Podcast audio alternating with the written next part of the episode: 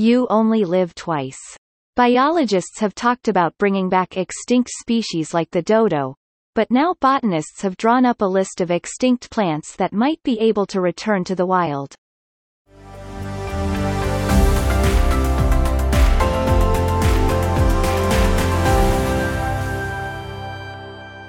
De-extinction is a popular topic among some scientists. People have talked about the possibility of bringing back the thylacine or dodo. In San Francisco, one billionaire is intent on building a thriving mastodon community. But plants have not been seriously considered, until now. In a paper in Nature Plants, Giulia Albani Rocchetti and many colleagues discuss what plants would have the best chance of returning from extinction. What do we mean by extinction, and what do we mean by return? Biologists have different types of extinct. Functionally extinct means that the species is still around but no longer has much effect in its ecosystem. The species may no longer have a viable population and cannot reproduce enough to replace dying members. A functionally extinct species is a problem, but it's still possible to save with intervention. Another form of extinction could be locally extinct. This would be a species no longer found in part of its range but still viable elsewhere. Again, it's a problem, but it is soluble with effort. What Albani Rocchetti and colleagues mean by extinct is extinct in the wild, you don't have any wild populations to manipulate. That's a more challenging problem. They also have a difficult definition for return. When some zoologists talk about reviving the mammoth, some problems get glossed over. To genuinely create mammoths, you need mammoths. So, what is proposed is getting some DNA of the animal you want to revive and an egg donor from a similar species. In this case, an elephant is proposed to create a hybrid. Get enough of these hybrids and carefully manage their breeding program, and you end up with a mammoth. It won't be an actual mammoth, but it'll be close enough for the people willing to spend millions of dollars cosplaying Jurassic Park. This form of return, or back breeding and breeding down a new line to return to an imagined extinct species, isn't good enough for Albani Rocchetti and colleagues. They're talking about bringing the actual species back from the dead. To do that, They've gone to the dead to see what they can find. Where do you find extinct species? Botanical gardens collect plant species, but if their species are dead, something has gone wrong. Attached to many gardens are herbaria. The herbarium is a collection of preserved plant specimens. This collection would usually be dried plant material and can be just parts of a plant such as flowers, leaves, or roots. This can be interesting when the herbarium holds a plant's fruit. The preservation process is usually done to prevent decay. As well as preserving the fruit, the process could help protect the seeds within the fruit.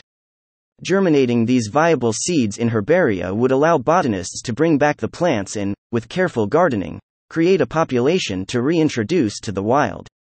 Some plant families survive preservation better than others. If you could locate these better candidates, you would have a chance to discover the seeds before it's too late for them.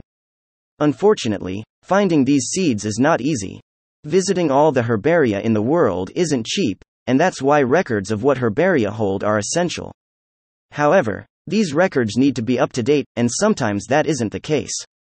What makes a plant a viable candidate for de-extinction? First, it has to be extinct or thereabouts.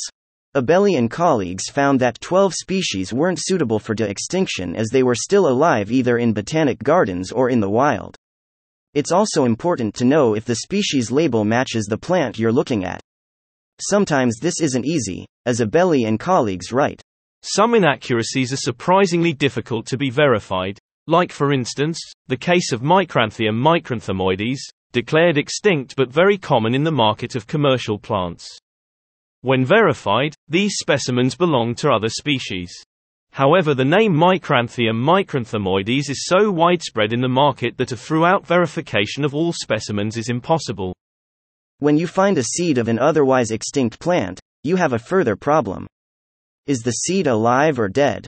If the seed is dead, then what you have in your hands is an irreplaceable asset. Attempt to germinate it, and what remains of the species could be lost forever. However, it could grow and produce further specimens if the seed is still viable.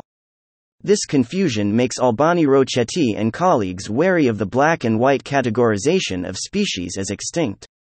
In fact, The potentiality of a seed of an extinct species to germinate, in conjunction with the impossibility of knowing whether the seed is alive or if we can germinate it, with current technology, creates a condition of uncertainty such that we might consider our candidates as Schrödinger's species.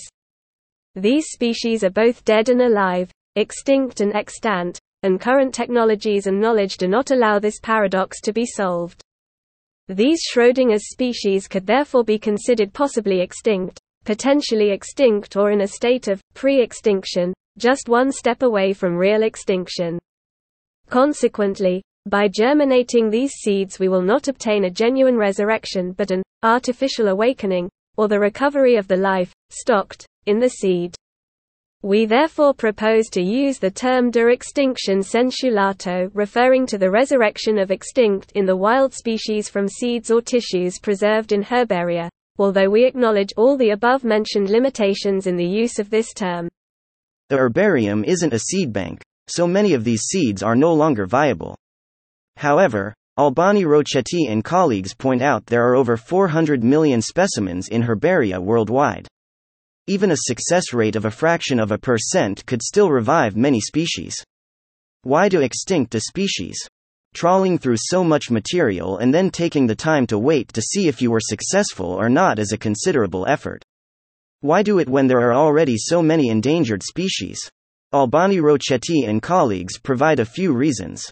First, they hope that systematically attempting to revive seeds will allow scientists to learn a lot about the aging and death mechanisms in seeds. This knowledge would have practical value for seed banks around the world. Revived species would also improve the biodiversity of the world's plants. These species may be able to help support ecosystems that they have departed. Finally, Albani Rocchetti and colleagues say it would change how we think about extinction. The resurrection of an extinct species from seeds from herbaria would challenge the concept of extinction itself. Extinction in plants would not happen when the last living individual dies, but rather when the last seed does.